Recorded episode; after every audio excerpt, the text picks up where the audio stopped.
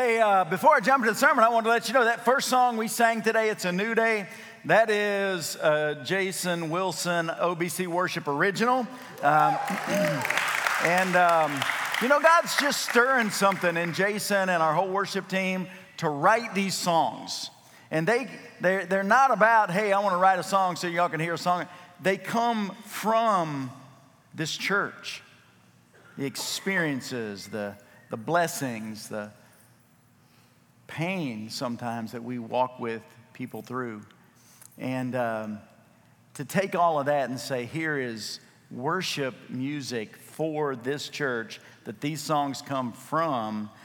Wow. And don't they just do a fantastic job of leading us to worship the Lord Jesus Christ, man? All right, so we're in week four of our series called This We Believe. It's a series about Bible doctrine. We're studying six specific uh, Bible doctrines, and today we're going to be studying the doctrine of uh, the Bible. Um, and uh, so when I say doctrine, I just mean what the Bible teaches about any given subject. So if we want to under, if we want to discover the doctrine of angels, we gather together all the information that the Bible says about angels, and that becomes a Bible doctrine. Doctrine just means teaching. So today we're going to talk about the Bible. But in general, why is it even necessary to study Bible doctrine? Here's why. Uh, 2 Timothy 4, verse 3 For a time is coming when people will no longer listen to sound and wholesome teaching. They will follow their own desires and will look for teachers who will tell them whatever their itching ears want to hear. They will reject the truth and chase after myths. So we live in that kind of world, right? I mean, where people believe all kind of crazy stuff. So it's important that we cling to, understand the truth that comes from God's Word, uh, the Bible, because we're going to be tempted to believe all kinds of screwy stuff, man. So today, uh, we're going to study the doctrine of the Bible. The Apostle Paul. Um, had a young protege. His name was Timothy, and Paul was kind of his spiritual father. He uh, brought him to faith in Jesus. He, he ordained him into the office of being a pastor. Timothy pastored Paul's favorite church, the church that was close to his, to his heart, uh, the church at Ephesus. And uh, in um, uh, this relationship, Paul wrote his young protege Timothy two letters, and we know them as the books of 1st and 2nd Timothy in the Bible. And in these letters, in these books in the Bible, uh, Paul gave Timothy all kinds of instruction about how to be um, a faithful pastor and why pastors are necessary. We call it one of the pastoral epistles uh, in the Bible. But here's kind of the heart of all this instruction that Paul gave to Timothy. 2 Timothy chapter 4 verse 1 I solemnly urge you in the presence of God and Jesus Christ, uh, who will someday judge the living and the dead when he appears to set up his kingdom. One day, Jesus coming back, and he's going to come to judge, and he's going to come to set up his kingdom, and it is going to be an everlasting kingdom. Jesus is coming back. Nothing can stop it. So Paul says to me, I urge you because of this. Now, here's the urging preach the Word of God. Be prepared, whether the time is favorable or not. Patiently correct, rebuke, and encourage your people with good teaching. So, teaching means doctrine. Encourage them with good doctrine. So, you get that, right? Good teaching isn't just about making you feel good. That, that's not what it, the whole of it consists of. Sometimes that's good. We want to make you be encouraged and help you through hard times, but also he tells them patiently correct and rebuke. Um, one Bible scholar said Paul is telling Timothy to afflict the comfortable and comfort the afflicted. That's pretty, that's pretty close. I mean, so Paul gives us a twofold responsibility a responsibility for me and a responsibility for you. I'm responsible to preach God's word without compromise, whether I think you want to hear it or not. I, I can't be accountable to God and just tickle your ears. You are responsible to receive the truth of God's word, whether you like what it says or not. You see, in life, we don't get to just manufacture our own truth. Truth has a source, and it's God through His Word to us. And that becomes the truth by which we live our lives. So when we, as God's people, get our nose in the book, it's life changing stuff. Um, I can't ever remember a time in my life when the Bible hasn't been a central part of it. Um, one of my earliest memories growing up is seeing my dad uh, at the kitchen table with a cup of coffee and an open Bible. And he taught me at an early age to read through the Bible in a year. I think my dad did it um, 60 some times, man. Um, I'm on year 31. And I'm just telling you, there's something about just reading God's word every year that just changes you. There's intrinsic value in the truth of God's word. You've heard me say this a lot, I'm to say it again. When you put it in, put it in, put it in, put it in, put it in, after a while it starts oozing out and we start seeing the world through the pages of the scripture. So all of a sudden, we're making life decisions based on the truth of God's word. I mean, it's not like we just go, oh, here's this decision, uh, here's chapter and verse. It's not like that. It's just the truth of God gets in you, so you kind of instinctively know this is right and this is not because it's oozing out of you, and you see the world through the pages of the Bible, the truth of God's word. Now, unfortunately, though, so many of God's people would say, I believe it, I think it's from God, I think it's extremely important, I never read it. Now, I go to church and listen to somebody talk about it, but I'm never alone with God in His Word. And you're missing so much. So then the Bible becomes something mystical to be revered, but not something practical to be obeyed. And we never learn to really kind of live under the authority of God's word. It dictates how I live my life. So the Bible is God revealing Himself to us, His will, His plan for His people. In fact, God reveals Himself to us um, in two primary ways. The first one is this write this down God reveals himself to us in general revelation. So when I say revelation, I don't mean the last book of the Bible, I mean the way God reveals himself to us. Romans 1, verse 19 says, uh, They know the truth about God because he's made it obvious to them. For ever since the world was created, people have seen the earth and the sky through everything God made. They can clearly see his invisible attributes, his eternal power, his divine nature. So they have no excuse for not knowing God. I mean, look around. God created this world, it didn't just pop up and it didn't just evolve over billions of years. God made it. Not only did God make this world, God made you, God made me. And that's enough for us to know God is revealing Himself to us. So we don't get to stand before God and say, I didn't know. God said, Look around, somebody made you, somebody made this. That's general revelation. Revelation. God revealing Himself to us in a very general way. But there's also specific revelation. That's the Bible because there's some things we can't know just looking around and seeing what God has done. So God wrote it down so that we can have revealed to us very specific things that God wants us to know about us and about Him and about His plan for us. So let's just kind of talk about some of the basics of the Bible. What is the Bible? So uh, the word Bible is just a Greek word that means book. Um, there are 39 Old Testament books. Um, so the word testament just means covenant. So there was an old covenant uh, where we connected to God through the priestly system and sacrifice. But then there's a new covenant, 27 books in the New Testament, the New Covenant, where now we know God not through the blood of goats and, and bulls and lambs, but through, the Bible says, the spotless Lamb of God, the Lord Jesus Christ, who was the one final sacrifice for all time. And we get to know him personally. What a great honor and privilege that is. The Bible tells an epic story. And you know what the story is?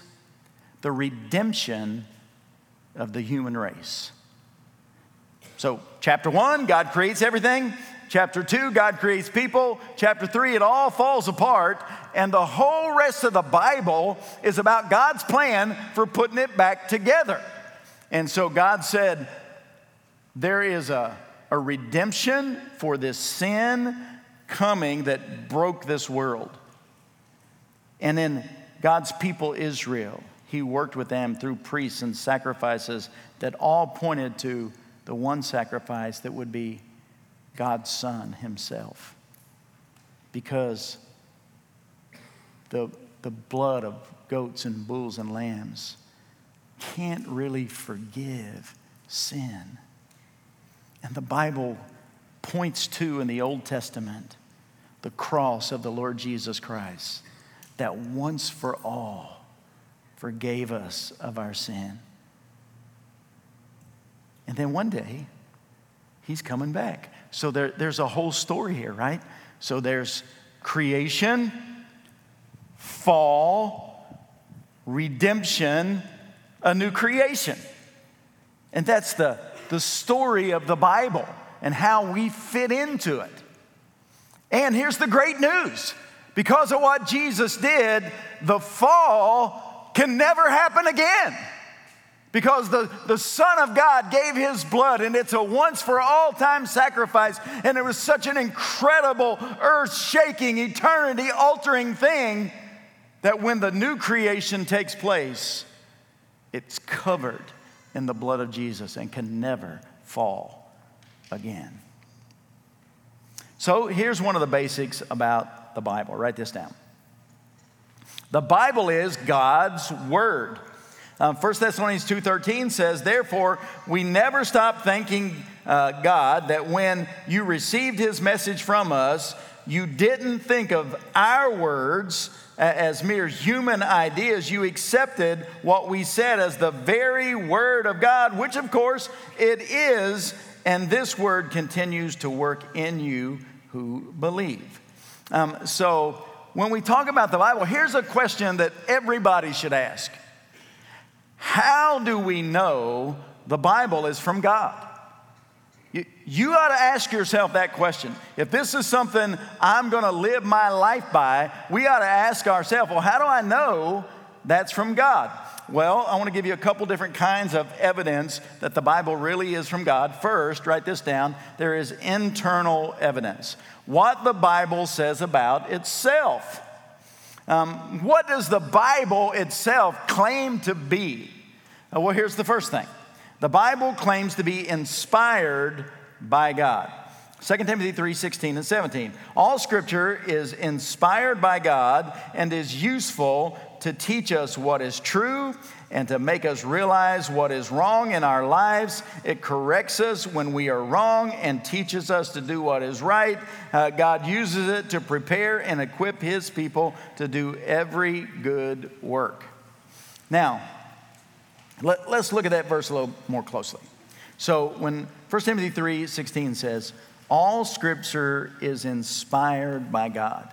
Now, I'm sure you've been inspired in your life. I mean, maybe you hear a song, you go, man, that song really inspires me. Or, or you hear somebody um, say something and, and they've been through a lot of hard things in your life. You go, man, that person really inspires me to do the right thing. That is not what this word in the Bible, inspire, means. It doesn't mean that God just inspired the prophets and the apostles to write some stuff, and it was really their words.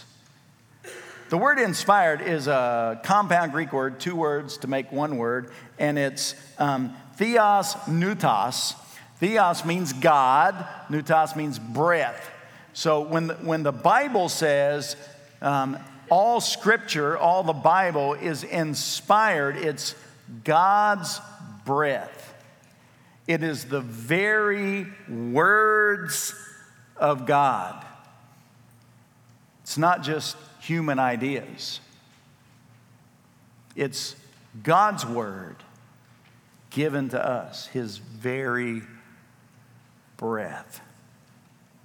And it's really, really helpful to us. I mean, in verse 17, it says um, it teaches us what's right, it teaches us what's not right, it teaches us how to get right, and it teaches us how to stay right. I mean, that is a big deal. So maybe you're thinking, okay, wait just a minute.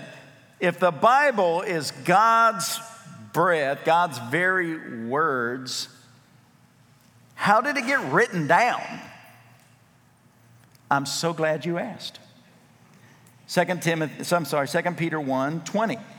Knowing this, first of all, that no prophecy of Scripture comes from someone's own interpretation. In other words, the prophets, the apostles, um, Moses, Jeremiah, Isaiah, they just didn't go, uh, you know, I kind of feel like uh, this is a good thing to write. No. It wasn't their own interpretation. Look at verse 16. For no prophecy was ever produced by the will of man, man, but men spoke from God as they were carried along by the Holy Spirit. So, in other words, God's breath spoke through the Holy Spirit in the prophets and the apostles to come out through their pens in a way that it's from God through these men using their own life experiences and their own personalities. That's why when you read the scripture, it's, it's personal. Uh, and God used all of that to write down exactly what He wanted His people to have so that we can know God and learn how to live a life that honors Him. Because anytime a life honors God, it benefits us. So that was true in the Old Testament, given through the prophets. It's true in the New Testament, given through the apostles. Now, 2 Peter 3.15 says, And remember, the Lord's patience uh, gives people time to be saved. You ever wonder why God just didn't come back now? I mean, the world seems like a mess. Because God doesn't want any to perish.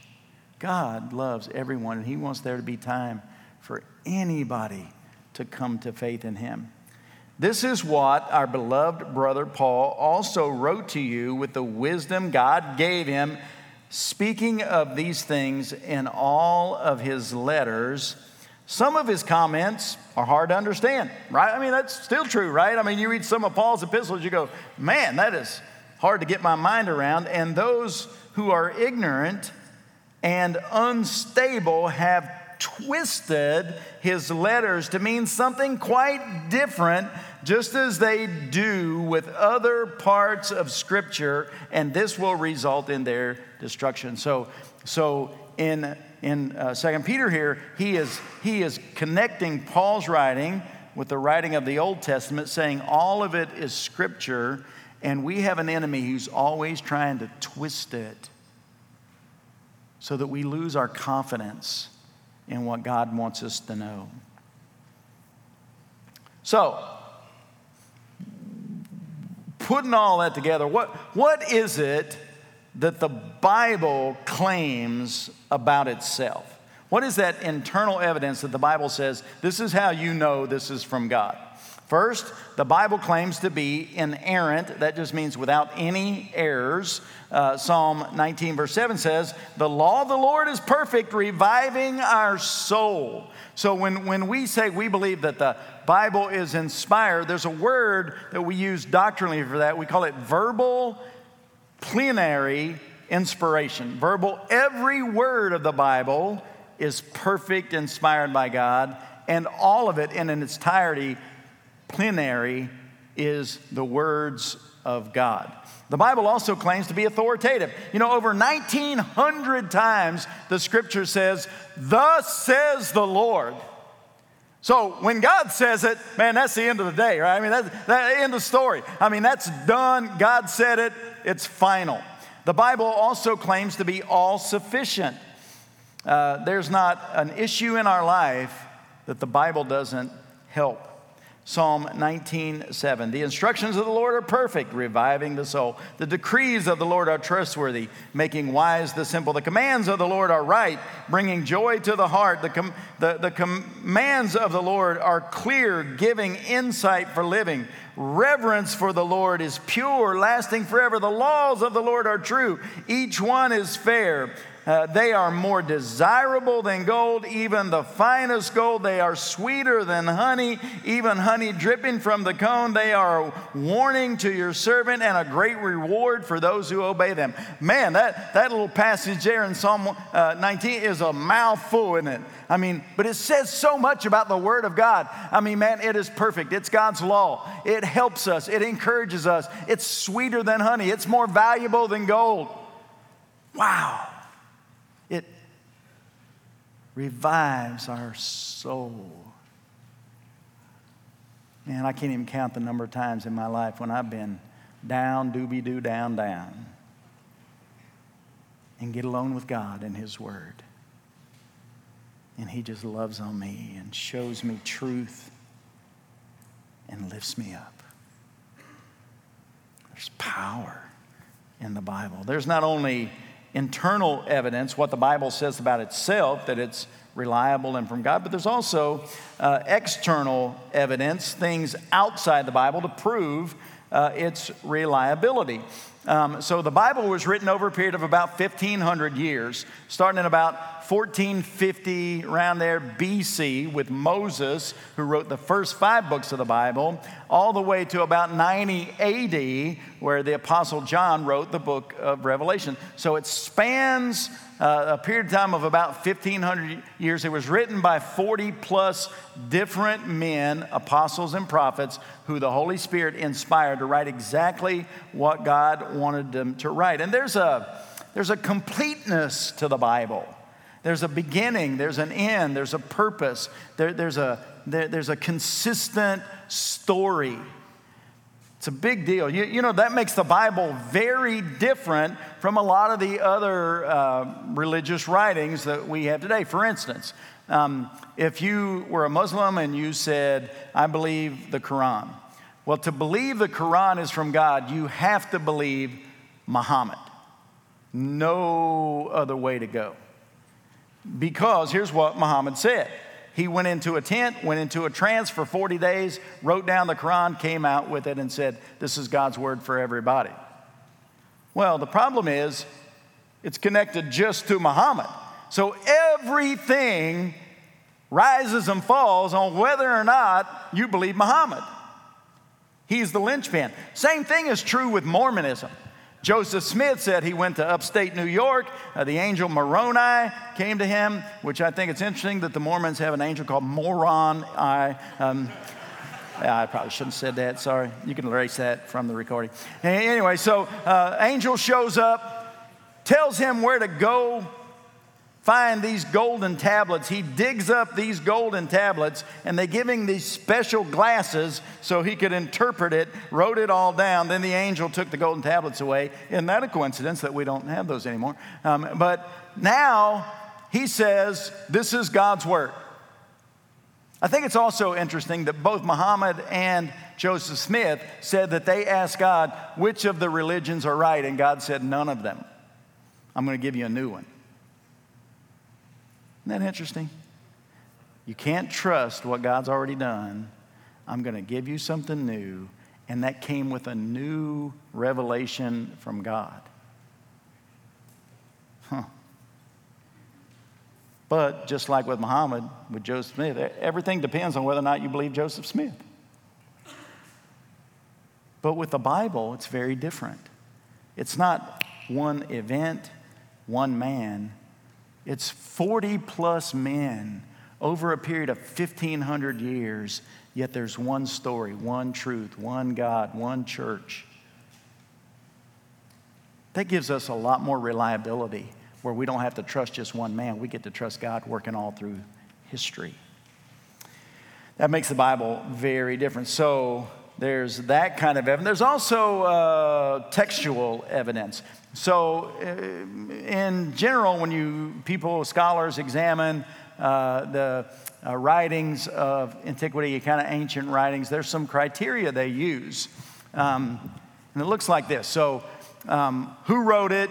What are the earliest copies we have in regard to when they were written? And uh, how many copies do we have? So, take Homer, uh, one of the early philosophers. He wrote um, the Iliad, um, he, he, wrote uh, uh, the, the Trojan War, um, and, and he, he kind of wrote a lot of those kind of things. Uh, so, everybody holds Homer up in regard to textual criticism as the shining star example because we have 643 copies of those manuscripts, but the earliest one is a thousand years after it was written. So here's the criteria that's important. How close are the copies that we have to the actual events, and how many copies do we have? So Homer, a thousand years after the actual event when he wrote it, and we only have 643 copies. Plato, kind of the same thing, you know, real famous philosopher. Um, uh, the oldest manuscripts we have are about 1,300 years from the time he actually wrote them, and we only have seven copies. Aristotle, uh, another big time philosopher, uh, changed history in a lot of people's minds. Uh, we, uh, the oldest copies we have are about 1,400 years from the time they were actually written, and we only have about five copies. Caesar, uh, you know, he wrote the Gallic Wars, which a lot of people hold up as great literature. Um, the, the oldest copies we have were found to be written about 950 years. Actually, they were after written, and we only have about 10 copies now. So, so I want you to kind of get, get your mind around this a little bit. So these events happen, they write about them, and a thousand to 1400 years is the earliest manuscripts we have. I mean, you think about how much time there is for that to change, and can that really be reliable? We don't have really that many copies of them. But when it comes to the New Testament, only about 50 years from the time Jesus came to earth until the scriptures started being written. I mean, you think about that. You know what that means? That this wasn't what somebody said, somebody said, somebody said, somebody said. These are eyewitnesses who were inspired by the Holy Spirit to write what they saw. And how many copies do we have? Over 6,000 of those manuscripts. You, you know why that's a big deal? Because the world tells us the Bible's not reliable. It was just written by men. You can't trust it.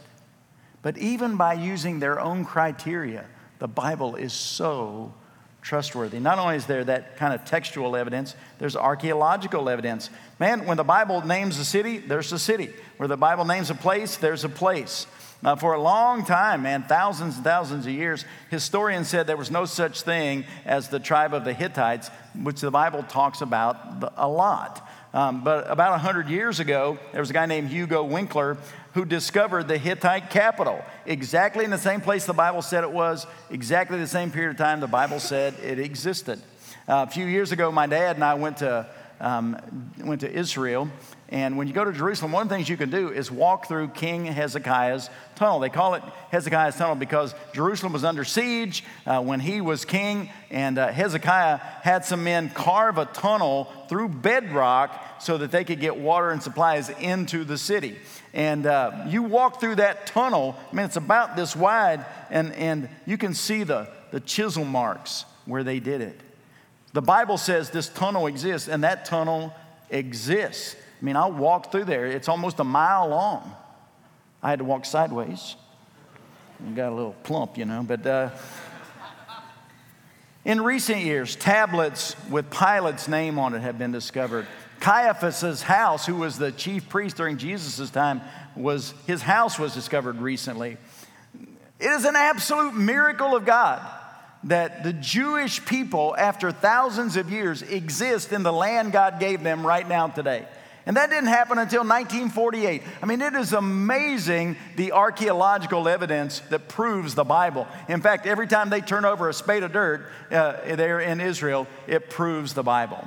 So there's not only uh, archaeological evidence, but there's what we call canonical evidence. So the word canonical just means the canon. So approximately 300 years after the church began, um, they had a church council who canonized the scripture, the canonical books of the Bible. So you had all the books already there, already had been received by the church as being inspired by God, but they decided to take all those books and put them into one book, the 66 books of the Bible. And you know, from the earliest days of the church, Um, there have been these lies. Um, so uh, you might remember this a few years ago. Uh, there was this book, and then I had a movie that was a big movie called The Da Vinci Code. And the Da Vinci Code basically said uh, in those biblical days when they were formulating the canon of the scripture that there was a lot of books that should have been in there and they left them out and they left them out for all these political reasons and they've manipulated the church for years and therefore that makes the Bible very unreliable. You know, but here's what I know See, Satan then and now thinks if he can discredit God's word, somehow he can discredit God, and that will not, cannot, will never happen. And the, the idea that there were these other books, there were other books. We call them the Gnostic Gospels, and the early church rejected them handily as not true, heresy, not accepted as part of God's Word. Um, so I like what F.F. Bruce said. He said, uh, One thing must be emphatically stated the New Testament books did not become authoritative for the church because they were formally included in a canonical list. On the contrary, the church included them in her canon because she already regarded them as divinely inspired, recognizing their innate worth and apostolic authority. J.I. Packer said, The church no more gave us the New Testament canon than Sir Isaac Newton gave us the force of gravity. I mean, uh, Isaac Newton didn't invent gravity, he just discovered it. Um, the church didn't invent the Bible, we just recognize it from God and accept its authority. So here's what I believe is most important about all that information i think is really helpful especially if there are skeptics in your life who say well you can't you know the bible was written by men and you know all that so that's good information to say, well, not exactly. But here's the most important thing to me to say to you about the Bible. Write this down. The Bible, by its nature, is personal. It's personal. Hmm. By the way, this is a little bit of a pet peeve of mine I'm going to jump on for just a second. Um, I, I, know a lot of pastors who really get jacked up about telling you, bring your Bible to church. I think it's a good thing to bring your Bible to church, but I don't really care if you bring it to church because I'm going to give it to you exactly the way I'm going to preach it. And there are so many different translations name it helps to have everybody on the same page. Look, I, I don't really care if you bring it to church. Doesn't that make me sound like a horrible pastor? but here's what I really care about that you get your nose in it every day when you're not in this building. That's way more important, far more life changing. All right, I'm off that hobby horse. when we get passionate about the Bible, personally, there are amazing benefits in our life. Here's one, write this down. The Bible shows me how to know God. John 3:16 says, "For God so loved the God, for God loved the world so much that He gave His one and only Son, so that everyone who believes in Him will not perish but have eternal life." We don't know how to be saved without the Bible. We don't know there was a, a man named Jesus who was God's son who died on a cross and offers us a gift of eternal life because he conquered death. 2 Timothy 3:15 says, you have been taught the Holy Scriptures from childhood, and they have given you the wisdom to receive the salvation that comes by trusting in Jesus Christ.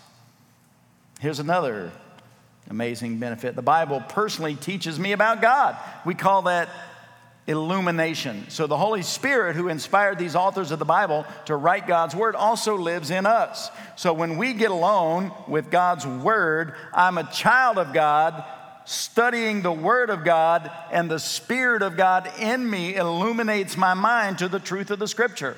That is a supernatural thing that happens every time a child of God picks up a Bible. 1 Corinthians 2:14 says, "But people who aren't spiritual can't receive these truths from God's Spirit.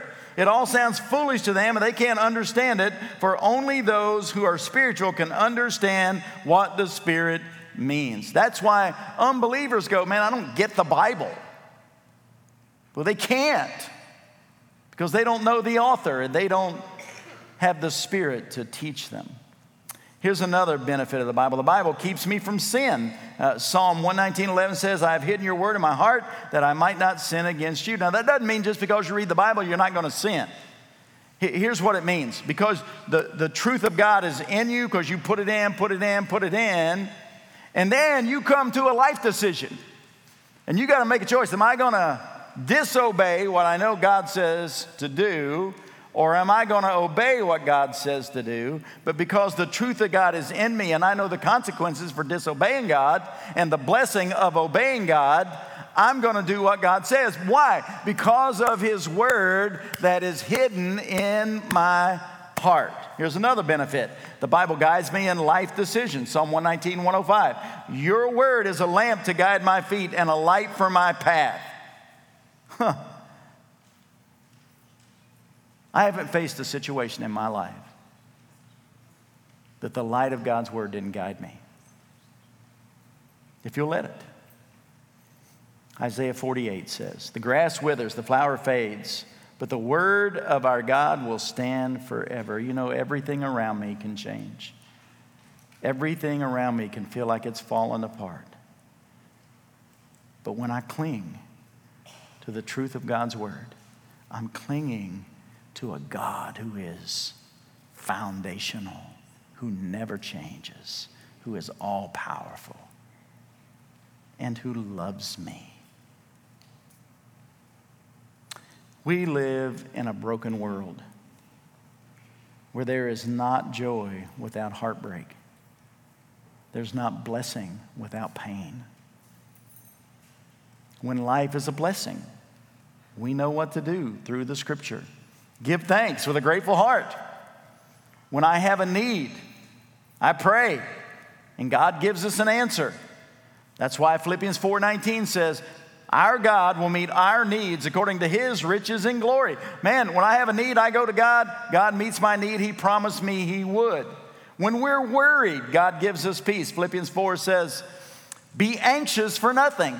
But in everything, through prayer and supplication, let your requests be known to God, and the peace of God that surpasses all understanding will guard your heart where, where you hurt and your mind where you worry. God made you a promise.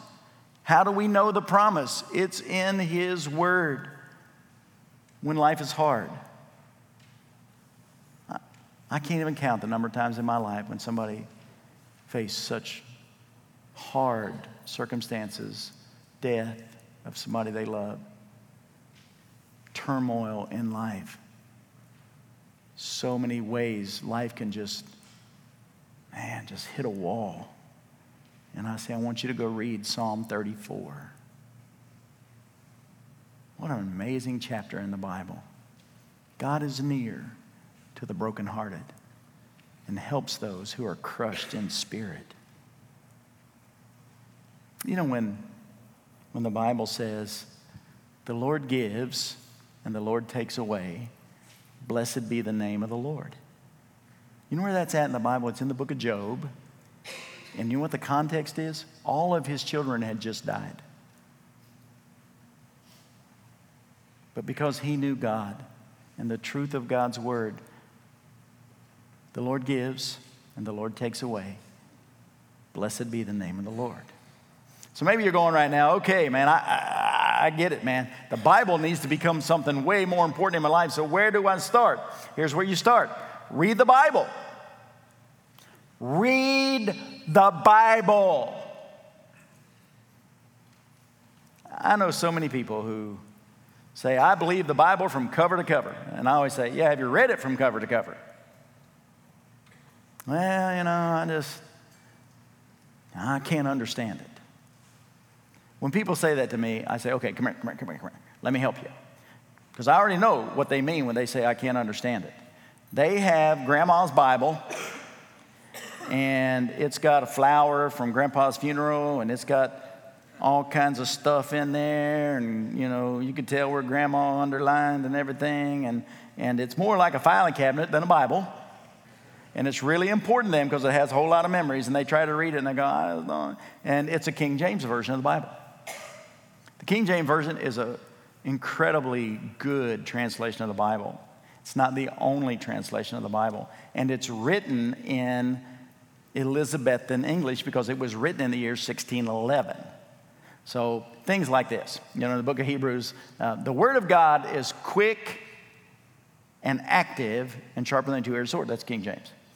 A modern translation would say, the Word of God is living. So the word quick in the 16th and 1611 meant to be born. So when somebody had a baby, they called it the quickening. But when you say the word of God is quick, I, I, I mean, what does that even mean? I don't know what that means. So you read that and you go, I don't know. I mean, and so there's lots of examples of that. Now, man, if you're one of those King James people, I'm not throwing off on the King James. Well, I am kind of throwing off on the King James version, but, but I love it. I grew up on it. A lot of times when I quote scripture, it just comes out King James. I'm just saying, we don't speak Elizabethan English. But when we read the Word of God is living, it knows me, what I'm going through right now, and it can help me. Get a modern translation. I recommend my favorite's the New Living Translation. The ESV is a great, there's lots of great translations now, and all of them are just as from God as the King James Version, trust me. I highly recommend a modern translation. Read it, read it, read it, read it. Secondly, memorize it. Uh, when people say, Well, I just can't memorize, you know, there's a word the Bible uses, it's a Greek word, balagna. Balone. Here's what I know people memorize what matters the most to them. So when we say, I can't, I, I promise you this is true for people who say, I just can't memorize things. I can name probably 20 songs that they know every word to. 50 year old songs. I could sing songs from 50, 60 year old sitcoms, and you'd know which one it was. Hmm. Here's a story of a lovely lady who was bringing up three very lovely girls. What is it? Y'all know. But you can't memorize the Bible. Listen, if you memorize the Bible, it's going to help you. And the other thing is just meditate on it. Man, just think about it. Deuteronomy 6 5 says, You shall love the Lord your God with all your heart, with all your soul, with all your might. And these words that I command you today shall be on your heart. You shall teach them diligently to your children. You shall talk of them when you sit in your house and when you walk by the way and when you lie down and when you rise. You shall bind them as a sign on your hand, and they shall be as frontlets between your eyes. You shall write them on the doorposts of your house and on your gates. When you meditate on the truth of the scripture and you talk about it with your family, when you're in the car, when you're eating, when it becomes a part of your home, it has an incredible impact on your life. Psalm 119.9 says, How can a young man stay pure? By obeying your word. Every one of us, every one of us have to decide what is going to be the authority of our lives. For some of us, it's culture. You know, that's what everybody else does. It's popular, so it must be right. It can be tradition. We've just always done it that way. It can be reason. Well, I think it just makes sense. Proverbs 16 25 says, There's a way that seems right to man, but in the end it leads to death. We can let our own personal feelings be the authority of our life. I believe it because I feel it. And we can have a tingle, a jingle, a quiver in our liver, but that doesn't make it true. My favorite story about Billy Graham when he was a young preacher, and God was just really starting to use him. A lot of uh, biblical critics kind of came after him, and they were asking him all these questions about the Bible that he couldn't answer, and he didn't know what to do. And one day he went into the woods, and he had his Bible, and there was a stump, and he laid his Bible on the stump. And he got down on his knees. And he said, God, I can't answer all the critics. But right here, right now, I am surrendering to the truth of this book. I believe this is your words to your people, and I'm going to spend the rest of my life teaching it as your truth. We can't even name one of those critics of Billy Graham, but the whole world came to know Billy Graham because of his faith and the truth of God's word that says we live in a world where people are lost, dying on their way to hell. And the answer is Jesus. And he took that message to thousands and thousands and thousands and thousands of people. Changed the world. So you get to decide what's going to be the authority of your life? What are you going to do with the truth that God's given you? You going to ignore it? Going to just hope it's right? Or are you going to live under its authority? Read it. Father, thank you for the truth of your word. God, thank you that we, your church, have instructions. We don't have to guess what it is you want us to do. And Lord, I pray right now, God, please, please, God, would you speak to your people? And God, would you please convict their hearts to have the truth of your word guide their lives? And we pray in the mighty name of Jesus. Amen.